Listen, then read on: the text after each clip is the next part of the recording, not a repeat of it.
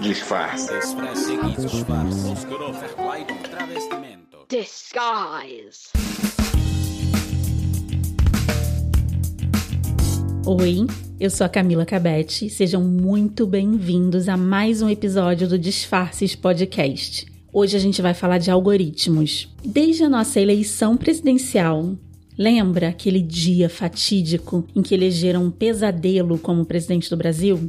Começamos a discutir sobre o bom uso da internet. A gente percebeu, agora claramente, o poder que a rede tem de exaltar os energúmenos, juntar os nazifascistas e espalhar fake news ao bel prazer da extrema-direita. Começamos a questionar o poder de análise do ser humano, o uso indevido de dados confidenciais para alavancar candidaturas e o limite entre o público e o privado. Bom, por trabalhar com tecnologia, eu sempre vi ao vivo o poder dos algoritmos. O meu trabalho formal, sabe aquele que paga as minhas contas? eu trabalho numa livraria de livros digitais, a Rakuten Kobo. Essa livraria que eu trabalho tem mais de 7 milhões de títulos. Imagina agora você entrando numa livraria com essa quantidade de livros. Como diabos eu vou achar exatamente o livro que eu quero? É aí que entram os algoritmos. Eles usarão os dados necessários de catalogação para que o site da livraria me ofereça exatamente o que eu quero. Se você é um autor ou uma editora e simplesmente coloca o seu livro digital lá, sem descrever ele e completar os metadados, os dados daquela publicação, eu simplesmente nunca vou achar o seu livro, nem eu e nem ninguém. Seriam os algoritmos as novas ferramentas fundamentais da catalogação de dados de conteúdo? Eu quis falar de algoritmo, mas eu falei de eleição, nazifascismo e livraria.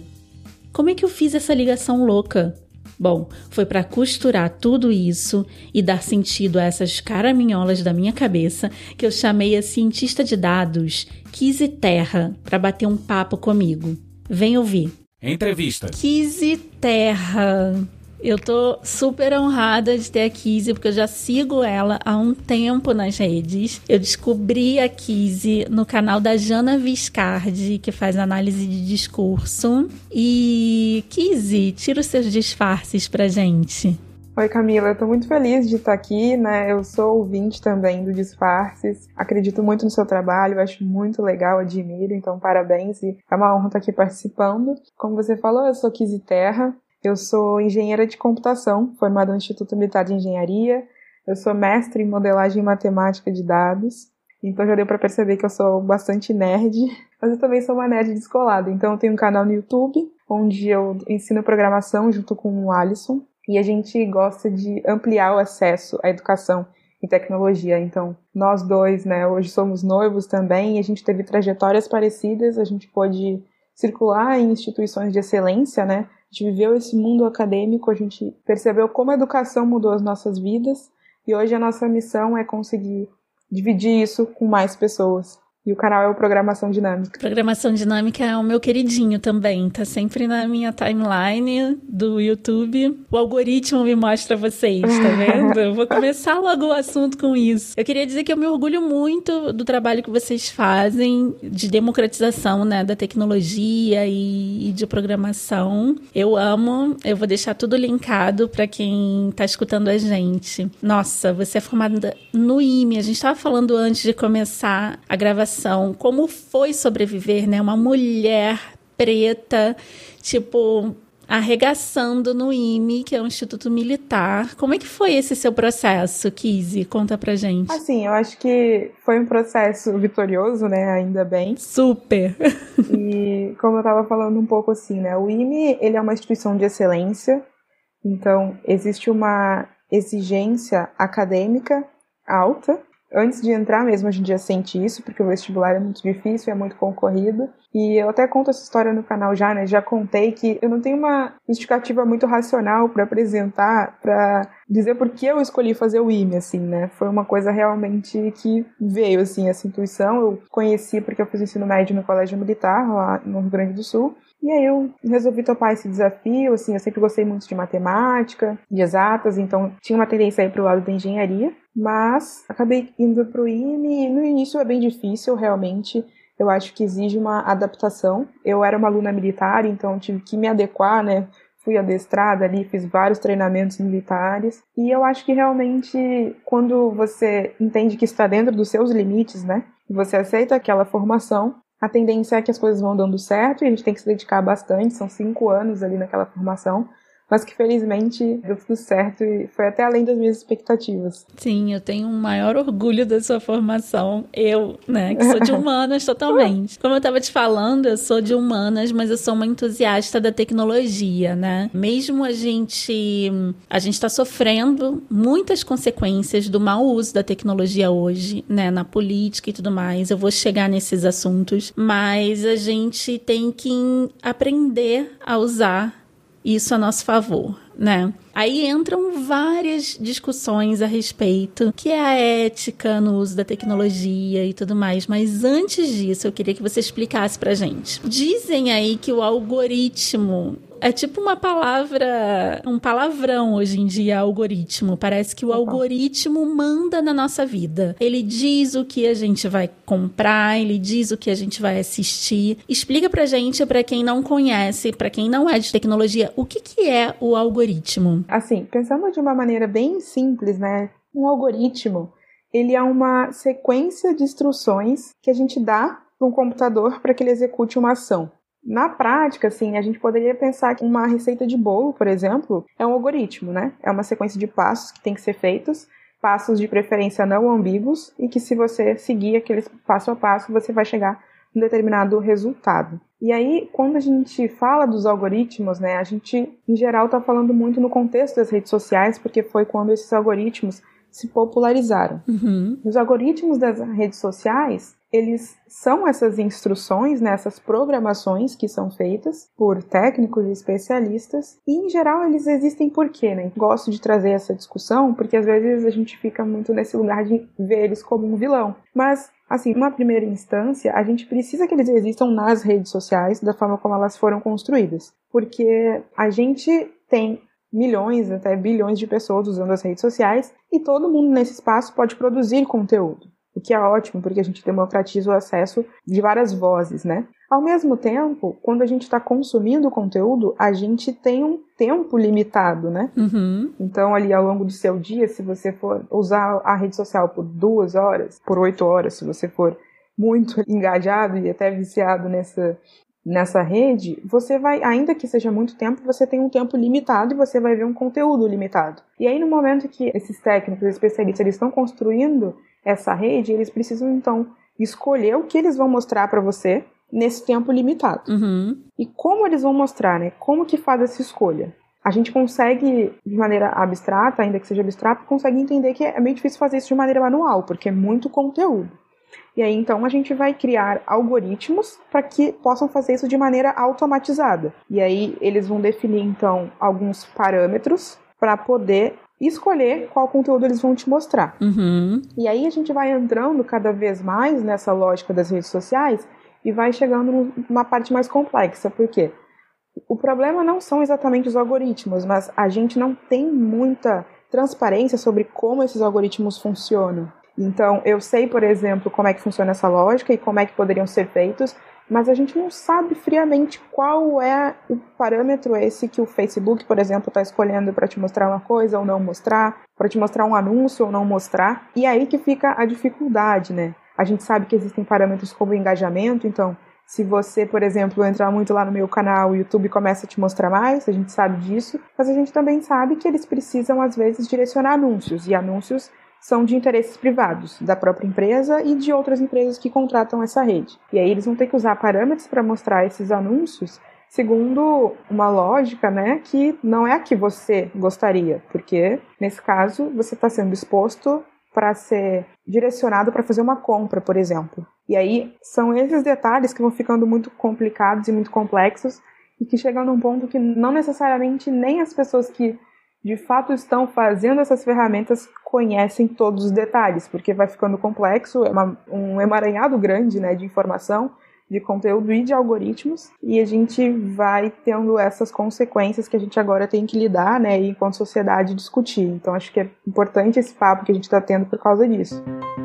Eu tenho a sensação às vezes que os algoritmos eles são como é, é a inteligência artificial ganhando independência, né? Chega uma hora que a gente não tem controle do que está sendo feito. E ao mesmo tempo é como se a época que a gente ficava na escola, na nossa escola, a gente tinha os nossos grupinhos afins. O algoritmo ele meio que faz isso, né? Ele agrupa os afins. Isso é bom e isso é ruim, porque por exemplo, a turma dos bullies, eles se encontram no mundo todo, né? Então tem o bully do Brasil, dos Estados Unidos, da França.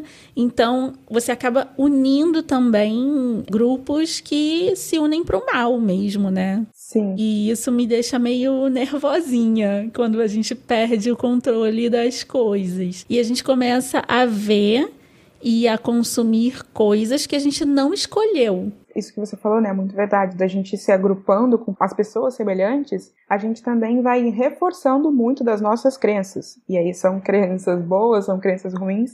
Independente disso, a gente vai continuar né, nessas bolhas assim digitais. É, são as bolhas que estão influenciando tanto as políticas, né?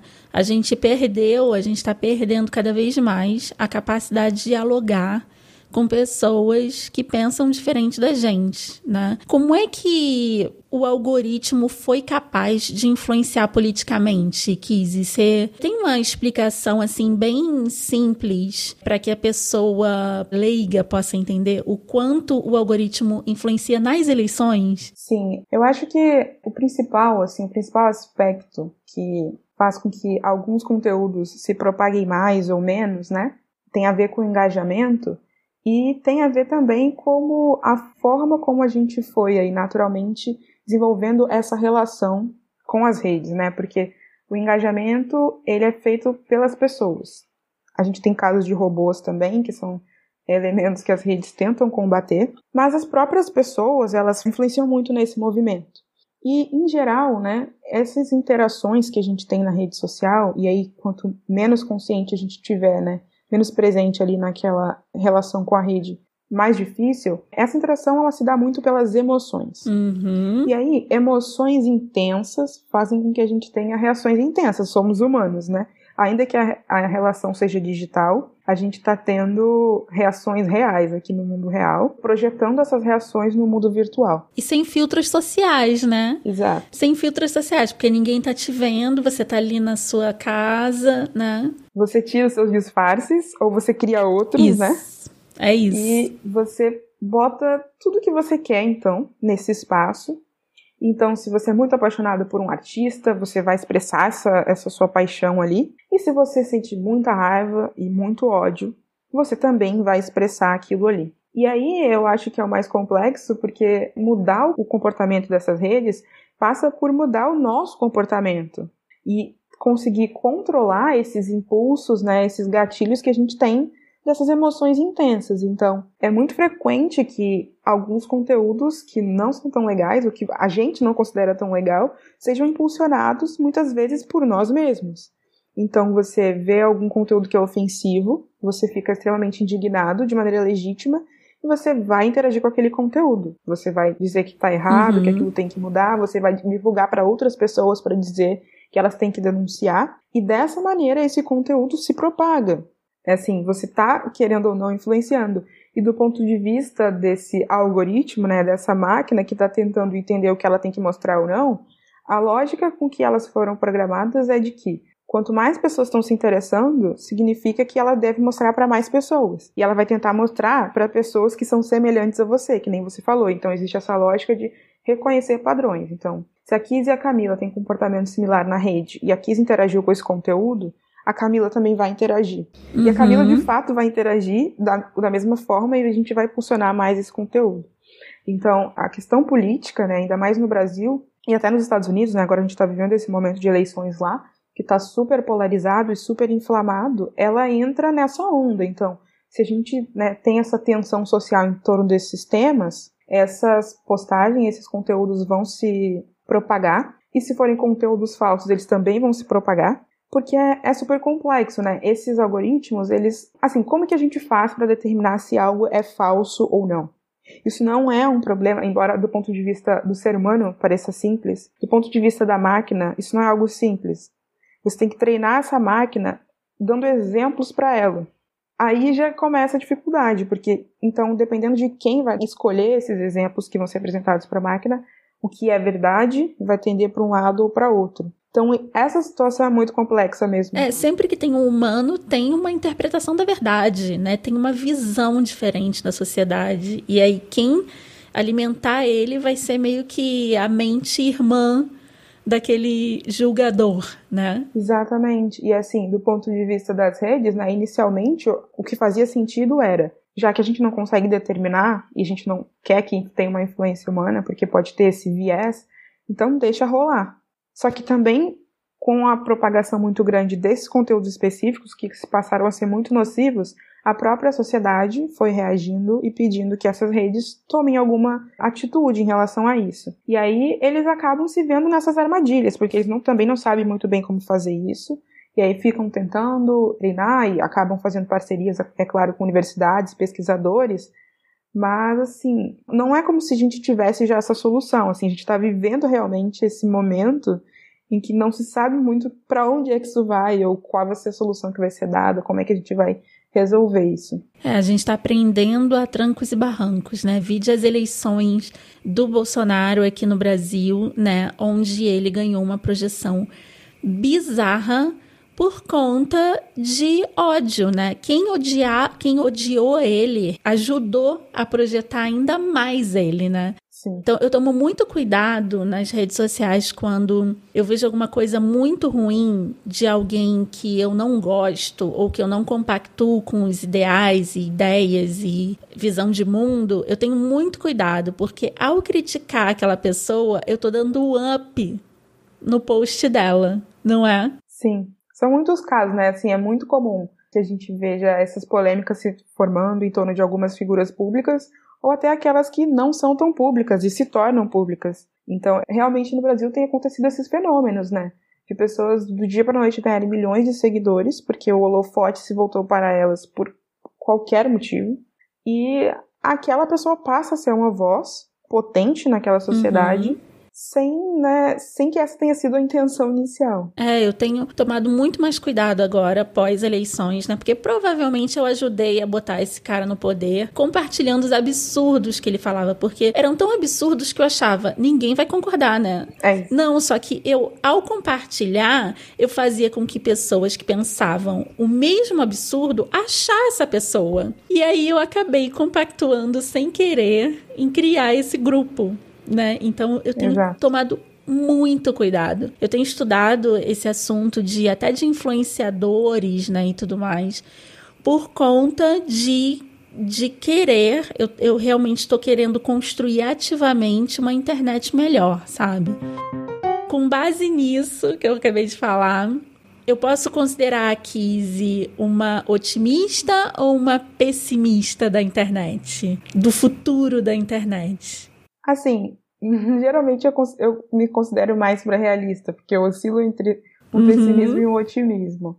Mas tendo que escolher, né, entre essas duas opções, eu tendo a ser otimista, uhum. muito porque eu tento contribuir para essa construção também, né? E aí encontro pessoas como você, até como a Jana, que estão tentando levar esse movimento e levar informação. Então, eu realmente acredito que a gente ampliar esse debate e tentar simplificar, né, esses conceitos, ele ajuda muito, assim, é, é o caminho que eu acredito, por isso que eu tô na internet, que eu crio conteúdo para conseguir disseminar mais isso, assim. Então, sim, eu sou otimista, eu acho que eu preciso ser para eu poder continuar fazendo o que eu faço. A gente tá precisando, né? E você acredita que você fala muito no canal sobre programação. Eu acho a programação a próxima linguagem mundial a ser obrigatória para todo cidadão, né? Hoje a gente fala português aqui no Brasil, né? Português, inglês como segunda língua, ou deveria ser, né? O inglês como segunda língua e o espanhol aí despontando. E eu acho que uma quarta língua vai ser a linguagem de programação. Me fala um pouco sobre essa linguagem. É realmente a gente pode encarar mesmo como uma nova língua? Sim, eu acredito bastante nisso também, assim, acho que ter uma noção de como funcionam né, essa linguagem do computador. E aí a gente tem linguagens que são muito mais acessíveis do que as pessoas imaginam e outras que são menos. Então, uma linguagem que a gente fala muito no canal, por exemplo, que é Python, para pessoas assim que têm um domínio básico da língua inglesa, por exemplo, às vezes as pessoas podem começar a conseguir entender porque os termos ali naquela linguagem, eles são em inglês e eles são muito parecidos com o que a gente lê, né? Uhum. Então, acho que tem essa proximidade, algumas linguagens têm essa transição mais simples, mas eu acho assim que a programação nesse mundo, né, cada vez mais digital, em que a gente está vivendo essa transformação, em que a maioria das empresas estão querendo, querendo utilizar cada vez mais aplicações, por exemplo, de inteligência artificial. É uhum. importante que a gente vá se alfabetizando nessas linguagens, para que a gente possa estar tá incluído nesse debate e entender né, se as decisões que estão sendo tomadas estão indo pelo menos na direção que a gente espera e que a gente almeja enquanto sociedade. Então, acho que entender do que se trata uma linguagem de programação, saber mais ou menos como é que essas coisas funcionam, ter a capacidade de investigar ali os códigos que estão na internet, porque tem as ferramentas que são fechadas e elas são um problema, mas tem as que são abertas e é por essas que a gente pode começar a construir também, né, essa digitalização do mundo. Eu acho uhum. que isso é uhum. bem legal, bem importante e a gente sim vai cada vez mais ter mais gente, assim, alfabetizada nessas linguagens. Eu acho que quanto mais a gente dominar, menos a gente é manipulado, né? Por exemplo, quando você entende um pouquinho mais de algoritmos ou de uso dos seus dados para fins que você não necessariamente está ciente, você começa a escolher onde estar na internet, né? Por exemplo, os testes de Facebook. As nossas tias, mães adoram teste de Facebook, né? Tipo, ah, eu sou a personagem tal da série tal. O que que tá por trás desses testes, Kizzy? Então, né, atualmente tem bem menos riscos em fazer esses testes, mas porque já tiveram muitas consequências e aí o próprio Facebook teve que se atualizar, né? Então a gente hoje, por exemplo, vive um momento em que se discute regulações de privacidade de dados. No Brasil, a gente tem a Lei Geral de Proteção de Dados, que é a LGPD, a gente tem a GDPR lá na Europa. Mas, assim, esses testes eles foram um ponto central de um grande escândalo, né, que foi o da Cambridge Analytica e que envolveu as eleições americanas e outras eleições ao redor do mundo. E essa empresa Cambridge Analytica, ela utilizou justamente essa vulnerabilidade dos testes do Facebook para conseguir adquirir informações sobre as pessoas e com uma grande quantidade de informações que podem parecer super bobas, então qual a sua idade, onde é que você mora, quais seus interesses, quais páginas do Facebook você curte ou não curte. Então uma coisa que parece bem simples, isso foi um insumo suficiente para que eles conseguissem criar perfis psicológicos sobre as pessoas, de modo que eles sabiam o que eles deviam apresentar de propaganda política para despertar determinadas emoções. E aí a gente volta para aquele tópico que a gente estava discutindo. Então, o que será que eu tenho que te mostrar para que você engaje, para que você queira votar num candidato ou não queira votar num determinado candidato, né? Então, eles utilizavam esses testes para isso por mais que eles utilizassem mentiras para fazer isso, ele já te pegou pela emoção, né? Exato. Isso é uma coisa louca, meio que lavagem cerebral, né? É, então assim, vamos supor que através desses testes de Facebook eles descobriram que você curte páginas veganas e páginas em favor dos direitos dos animais. Legal. Então, se eu quero convencer você a, por exemplo, não votar no Trump. Eu posso chegar e veicular para você uma informação que, independente de ser verdadeira ou não, dizendo, por exemplo, que o Trump acredita que tudo bem sacrificar animais. No momento que eu te mostro isso, e você é uma pessoa super engajada nesse tema, você vai ficar horrorizada e talvez justamente por esse gatilho emocional você não vai pesquisar se aquela informação é verdadeira, você vai assumir que ela é e vai, por exemplo, decidir que finalmente você aquele candidato é tenebroso e você não pode interagir com nada que vem dele. Então, isso é uma coisa que é super simples, assim, de fazer. Cara, você curtiu tal página, eu vou te dar tal conteúdo, assim. E eles fizeram isso em massa, né? E realmente as investigações mostraram que afetou muito o resultado das eleições.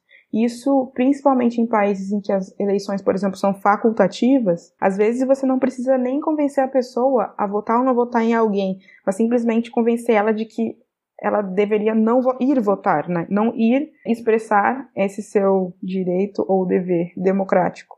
Então não preciso nem fazer esse esforço de ir para a pessoalidade, ah, candidato A, candidato B, não. Ah, votar não é importante. Então vamos convencer os jovens que são mais revolucionários que eles não devem votar e que isso é um, um ato de coragem, de protesto. E aí? E aí você diminui a parcela eleitoral e você sabe que quem vai votar está mais inclinado para um candidato e aquele candidato vence. Uhum. Então é, é realmente super complexo, né? Isso gerou muitos debates aí ao redor do mundo inteiro. Existiram vários depoimentos que o próprio Mark Zuckerberg do Facebook teve que dar. Ele ficou mais de oito horas lá no Senado americano depondo. Uhum. Isso provocou algumas mudanças e gerou muito medo também nas pessoas. E é e esse momento que a gente está, né, vivendo esse outro momento, a gente está passando por novas eleições americanas. Parece que melhorou um pouco essa questão nas redes, mas ao mesmo tempo a gente é fruto desse processo histórico, então a gente já carrega que a gente viveu antes. Então, independente de como está agora, nas redes sociais, a tensão social ela já foi instaurada, ela já se estabeleceu, a polarização já se estabeleceu. Então é super difícil isso, né? É, isso já faz parte da nossa história, né? Não tem como desviver o que a gente Exato. viveu. E eu acho que a gente vai aprendendo mesmo. O fake news é uma coisa tão séria, né? Tão séria e começou com brincadeira, né? Eu vi uma cena de um filme que eu não vou me lembrar aqui agora qual o filme, eu vou tentar colocar nas referências do episódio, que é uma pessoa que chega para um padre e pede perdão porque ele inventou uma mentira sobre uma pessoa daquela cidade. E o padre perdoa, fala que todos são falhos e tudo, mas a pessoa queria reparar aquele mal que ela fez. E aí ele foi com ela para o telhado da igreja com uma, um travesseiro de plumas, né? E aí ele falou: ok, agora rasga esse travesseiro de plumas e joga para o vento. E aí o vento levou as plumas pela cidade, né, espalhando. E aí ele falou: "Agora tenta catar". Né? E ela fica olhando para aquela cena, as plumas, tipo, se perdendo no horizonte. E é isso que acontece com as fake news, né? Então, quando você fala algo a respeito de alguém, você tem que tomar muito cuidado, né? Por conta dessas questões. A gente já tem, Kizzy, algumas ferramentas que ajude a gente a não cair nessas fake news ou é basicamente educação? É muito educação, né? A gente tem veículos, instituições que têm tentado fazer esse trabalho. E aí eu acho que é um trabalho muito honesto e legítimo, mas ainda assim eu acho que a gente tem que ser vigilante, porque e se essa instituição do dia para a noite mudar os seus interesses, sabe? Então, uhum. mesmo que a gente tenha essas agências que fazem verificação de notícias e de fatos, o caminho mais certeiro mesmo seria a gente se educar e fazer esse processo que é chato, que é difícil de pesquisar de entender e de se alfabetizar digitalmente mesmo, né? E mais do que isso, falar com as pessoas que estão próximas da gente, que às vezes não são tão familiarizadas, como que elas podem se comportar, né? Então, se você recebeu uma coisa da sua tia, que você sabe que é fake news, você tem que falar, ah, mas eu vou falar toda vez, é chato, gera ali um desconforto. É, mas assim, é o caminho que a gente tem, né? Não temos uhum. muito mais do que isso, assim. E aí, em algum nível, isso sempre existiu, né? Então a fofoca, esse disse-me-disse sempre existiu e a gente tem que ter essa postura ativa mesmo sendo digital. É, e, e na educação, né? Eu acho que o meu mundo ideal, ele tem, na educação básica, a, a matéria ética. A gente só tem ética na faculdade né? A gente já só, só, tem contato com a matéria, né, com o assunto ética e filosofia, na maior parte das vezes, na faculdade, né? Então, o meu mundo ideal tem ética e filosofia desde o ensino, sabe? Tipo, fundamental, porque isso vai ia ajudar tanto a gente a lidar com essas novas tecnologias, né? É, assim, é muito uma formação enquanto cidadãos, né? Eu acho até que essa própria noção de cidadania ela já se perdeu muito, assim. Uhum. Essa noção de que a gente vive em um coletivo, assim, não tem como, né? A gente, quando ser humano, está em relação a outras pessoas. E a gente vai se encapsulando cada vez mais, se individualizando cada vez mais e perdendo essa noção desse vínculo que a gente tem, né? Desse tecido social. Eu acho é. que é aí que mora a armadilha mesmo, sabe? Porque o que faz a gente conseguir viver em coletivo é compartilhar essas visões, né? É a gente definir que a gente vai chamar cadeira de cadeira, a gente fez esse acordo e a gente vai continuar chamando. E se a gente vai deixando essas fissuras acontecerem, em algum momento a gente pode parar de partilhar a realidade. Isso que é muito complexo, né? É, vídeos negacionistas, né? Os caras da Terra plana que parece que eles dormiram não sei quantos mil anos, né? Foram Exato. acordados, tipo múmias acordando em pleno século XXI e falando coisas que já foram extremamente ultrapassadas, né? E provadas o contrário. E como é que é a sua relação pessoal com todo esse seu conhecimento por trás dos panos, né? Esse seu conhecimento técnico, como é que é a sua relação pessoal com as redes sociais? Eu tenho uma relação naturalmente de trabalho, mas assim, eu tento colocar limites, assim. Isso é, é realmente muito complexo, porque em geral somos muito viciados, né? É muito difícil, né? Mas, assim, realmente é um exercício contínuo, então, para mim, de perceber o que, que eu tô fazendo ali, né? Você pega o celular para fazer A e você faz B, é. você entra ali na rede, assim, várias vezes eu entro na rede para fazer uma coisa específica e depois de cinco minutos eu percebo que eu tô fazendo outra, assim. Então, é esse exercício que é que nem o da, sabe, da meditação, assim, se você perdeu, você volta. Volta a contar de 1 até 10, assim. Então, acho que esse é o exercício que eu faço por ter tomado essa decisão mesmo. Então, eu tento ser consciente no uso das redes, entendendo que isso é um desafio, porque as próprias redes foram feitas porque a gente não tem essa consciência. Então, que a gente vá se acostumando com aquele ambiente, deixando ele nos levar, assim. E se você pudesse apostar em alguma coisa, assim, qual vai ser o próximo boom tecnológico, porque essa inovação tecnológica disruptiva, né, ela acontecia a cada 10 anos, a cada 15 anos. Aí diminuiu o tempo, né? A cada 10 anos surgia alguma coisa disruptiva, tipo alguma coisa que mudava completamente a vida das pessoas, né? Esse tempo hoje já está de dois em dois anos. Uhum. Isso é meio desesperador, né? Você ter consciência de que a, daqui a dois anos o mundo como a gente conhece hoje pode não existir, né? Ele pode ser modificado completamente com alguma tecnologia disruptiva. Qual é a sua aposta para a próxima disrupção? Olha, assim, eu acompanho muito né, essa questão das tecnologias e realmente o uso de inteligência artificial assim mais presente no nosso dia a dia ele já está iminente assim mas eu acho que daqui dois anos a gente vai acordar e de repente pode ser que tudo já foi bem automatizado e a gente não sacou, sabe? Uhum. Que tipo de coisa, né? Ah, por exemplo, a gente provavelmente não vai mais ter esses cartões, cartão de ônibus, cartão de banco, a gente não vai mais ver dinheiro, talvez, físico. E quando a gente olha, por exemplo, para a China, que hoje é um expoente né, nessa área, uhum. a gente consegue ter uma antecipação um pouco desse futuro, sabe? Então, o próprio movimento que foi recente agora do Brasil, né, do Pix, ele é uma revolução tecnológica nessa indústria, né, financeira, e que está vindo muito sutil, assim, as pessoas não estão nem muito percebendo como é que isso está acontecendo. Algumas ainda estão em quarentena, então estão vivendo isso. Acha que é só mais um, mais um serviço bancário, né? Tipo, Exato, ah... sim. Mas o Pix, ele é a porta de entrada para esse mundo em que não existe mais dinheiro, todas as transações são digitais, e existem os super aplicativos que nos permitem fazer essas conexões e essas transações.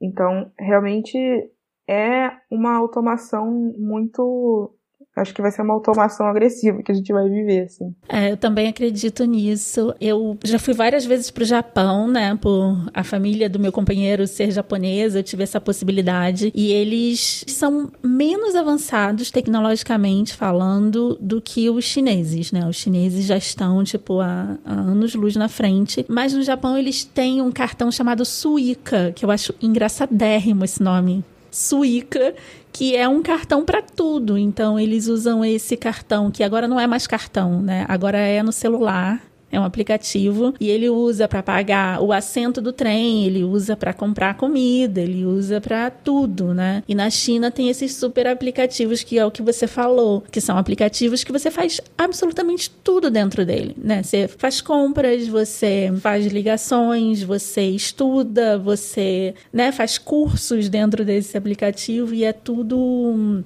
unificado. E eu acho que o 5G, ele vem para arrebentar também, né, Kizzy? É, assim, os dois vão essa, essas, essas tecnologias vão ser impulsionadas né, pelo 5G, porque realmente, em termos de velocidade e acesso, vai mudar completamente, completamente é. a lógica. O sinal né, vai estar presente, muito mais presente em vários lugares. E aí vai ser o que falta, por exemplo, para um país como o Brasil, para mais pessoas terem acesso a celulares e acessarem a internet.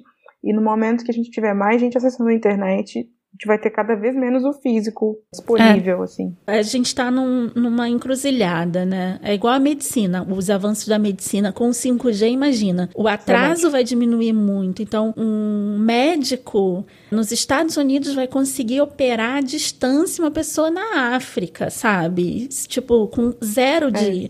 Então, isso pode democratizar demais a medicina e pode revolucionar o mundo.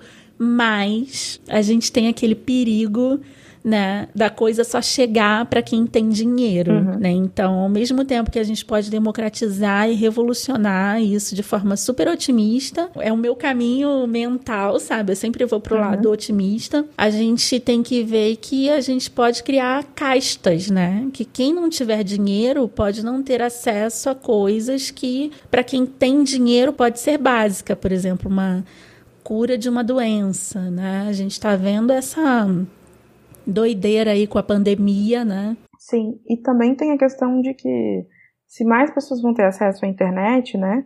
Então a gente tem que proporcionar mais ainda uma educação digital, porque o celular, a internet são ferramentas poderosas para o bem e para o mal. Então não é. adianta a gente dar uma ferramenta dessas para alguém que está desavisado, assim, né? E que pode ser ainda mais manipulado. Então realmente a gente está num, num ponto de inflexão, eu acho, assim em que a gente vai viver esse outro momento e enquanto sociedade a gente já tem que olhar para esse lugar e se preparar, né? Pois é, e a pandemia veio para meio que dar uma acelerada nisso, né? Tipo, os professores tendo que se letrar digitalmente para poder chegar nos alunos, né? E toda essa questão. E como você está encarando essa pandemia? O que, que mudou na sua vida, Kizzy? Assim, mudou bastante e ao mesmo tempo não mudou tanto. Porque a gente trabalha com tecnologia em casa, Isso. né? em termos dos meus hábitos, né? Então já trabalhava bastante de casa, tô acostumada, né, a ser mais caseira mesmo, usar a internet. Então já conseguia transitar nesse ambiente digital de maneira tranquila. Mas ao mesmo tempo, né, como somos humanos, a gente sente falta de várias coisas, né? Então, assim, eu sempre achei que, ah, para mim tudo bem ficar em casa. Mas era super bem quando eu podia sair, né? Então, teve aquele baque inicial de, não, agora você não pode, assim, você não pode botar o pé ali, ou se pode, assim, você já fica, né, super em alerta, pode ter vários gatilhos de ansiedade, porque você saiu e tem uma ameaça iminente de fato, mas é uma coisa que você não vê, porque é um vírus, enfim. Então, teve essa questão psicológica forte, eu acho, no início, de entender, né, porque eu acho que me pegou um pouco de surpresa, então eu não estava preparada. Eu comecei a quarentena assim, sem saber onde é que isso ia dar, onde é que isso ia parar, né? Tipo, entrei em casa e nunca mais saía. Pois é. quase isso, assim. Pois é. Então, acho que os primeiros meses, eles foram de uma introspecção grande, de reflexão, de entender como eu ia me colocar nesse mundo, né? E é aquilo, você produz conteúdo, você não produz, você fala sobre isso, você não fala. O que, que você faz com essa informação, né?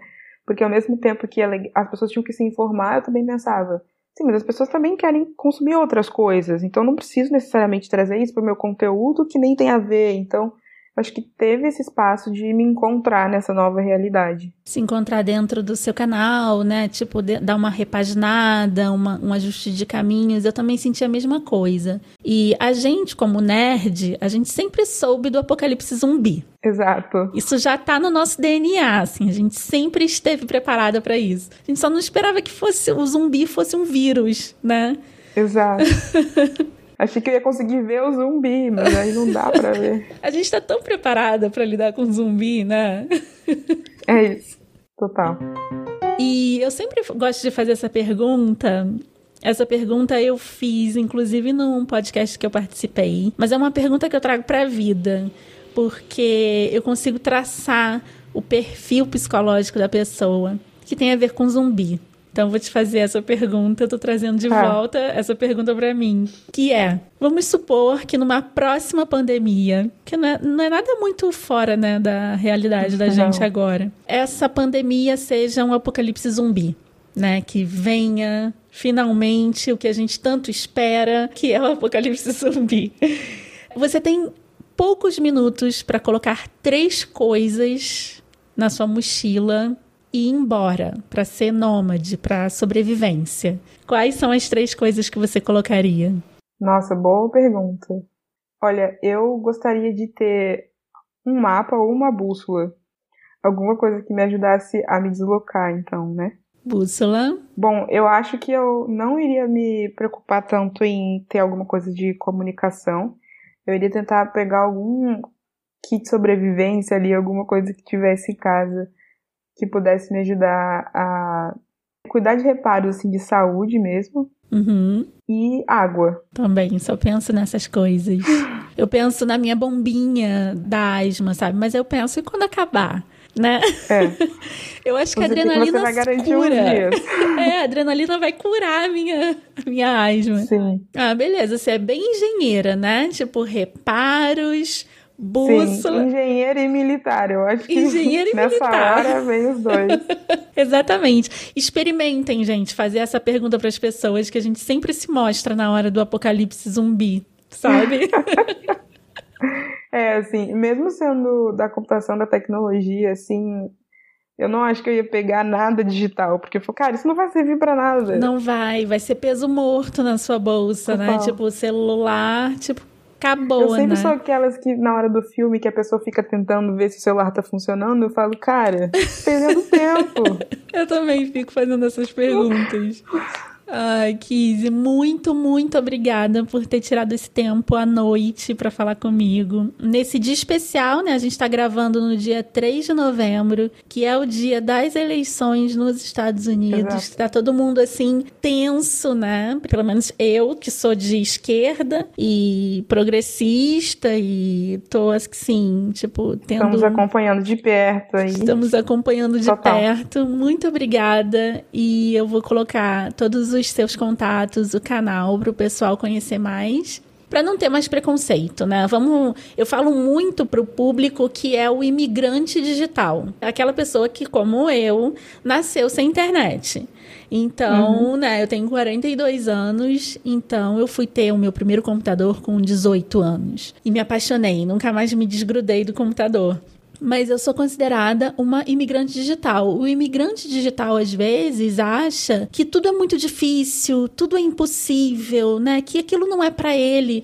Só que não, gente, né? Nós somos pessoas do nosso tempo. Se a gente vive e tem essa tecnologia disponível pra gente, a gente precisa dominar, a gente precisa insistir. E aí chega algo novo e vem aquela preguiça. Nossa, mais uma coisa pra me adaptar. Ah. Nem fala. TikTok, né? Tipo, gente, essas crianças mexendo no TikTok. Pelo amor de Deus, Total. sabe? É isso. Nossa, agora seu conteúdo você tem que fazer em 60 segundos, porque é isso, pessoal. Dá um jeito É. de pegar o seu podcast aí de 45 e resumir. Pois é, eu tenho feito episódios mais curtos. Por conta disso, as pessoas não têm mais aquela, aquela transporte público para ir trabalhar, né? Muita gente está trabalhando de casa. Então a gente teve que se adaptar também com o podcast, colocando episódios curtos para que a pessoa possa, possa acompanhar. Agora é só o tempo de lavar a louça. É isso, é o tempo de lavar louça. É isso mesmo. Ou fazer uma faxina, né? É isso. Muito obrigada, Kizzy. Eu que agradeço, foi muito legal. Você quer falar para as pessoas como as pessoas podem te encontrar? Divulga pra gente o que você está fazendo. Bom, né, eu tô no YouTube, principalmente, no Programação Dinâmica, mas eu uso o Instagram também, né, no PG Dinâmica e também como Quise Terra, uso o Twitter, e foi por lá que a gente se conheceu. Foi, a gente sempre se fala por lá. Então, o pessoal pode seguir, enfim, conversar, a gente pode continuar essa conversa. E assim, o meu convite realmente é para o pessoal se abrir para esse tema, respirar também, ficar tranquilo, porque não é pra gente ficar paralisar e ficar com medo, assim. A gente vai continuar utilizando as ferramentas, é- esse é o meio que a gente tem para se comunicar nesse momento, para concretizar os nossos projetos, colocar os nossos trabalhos no ar.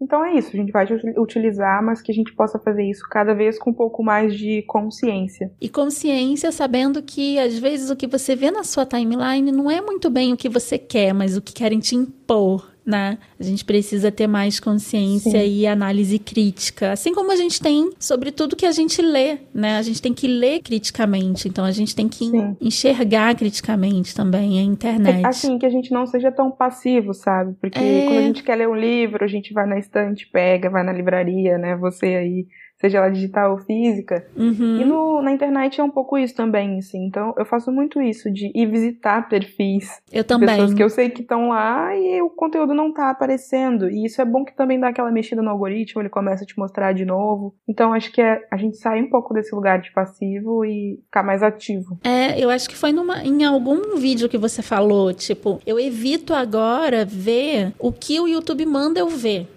sabe? Eu vou lá no seu canal ver o seu vídeo, sabe? Ou então eu tô com saudade de fulana que eu nem conheço, mas que eu acompanho no Instagram e que não tem aparecido. Eu vou lá no perfil dela para poder ver o conteúdo dela. Isso é muito interessante, porque aí você educa até o algoritmo a seu favor, né? Exatamente, exatamente isso. De vez em quando vai lá ver se não, não tá seguindo alguém que já não faz sentido, um perfil que mudou do nada fazer essa limpa e tal. Acho Nossa. que é, é, por aí. Ontem eu fiz essa limpa e eu fiquei boba, assim. Eu abri os meus. Eu tava com insônia, né?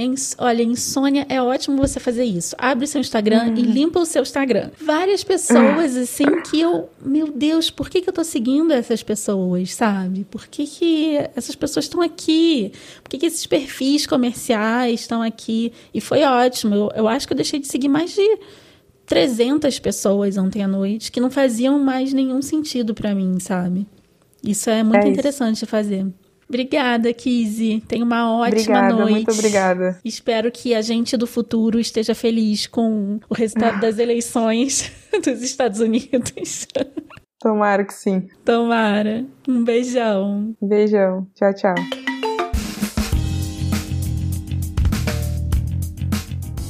E aí, você achou viajante demais esse assunto? Que nada. Você viu que a gente falou?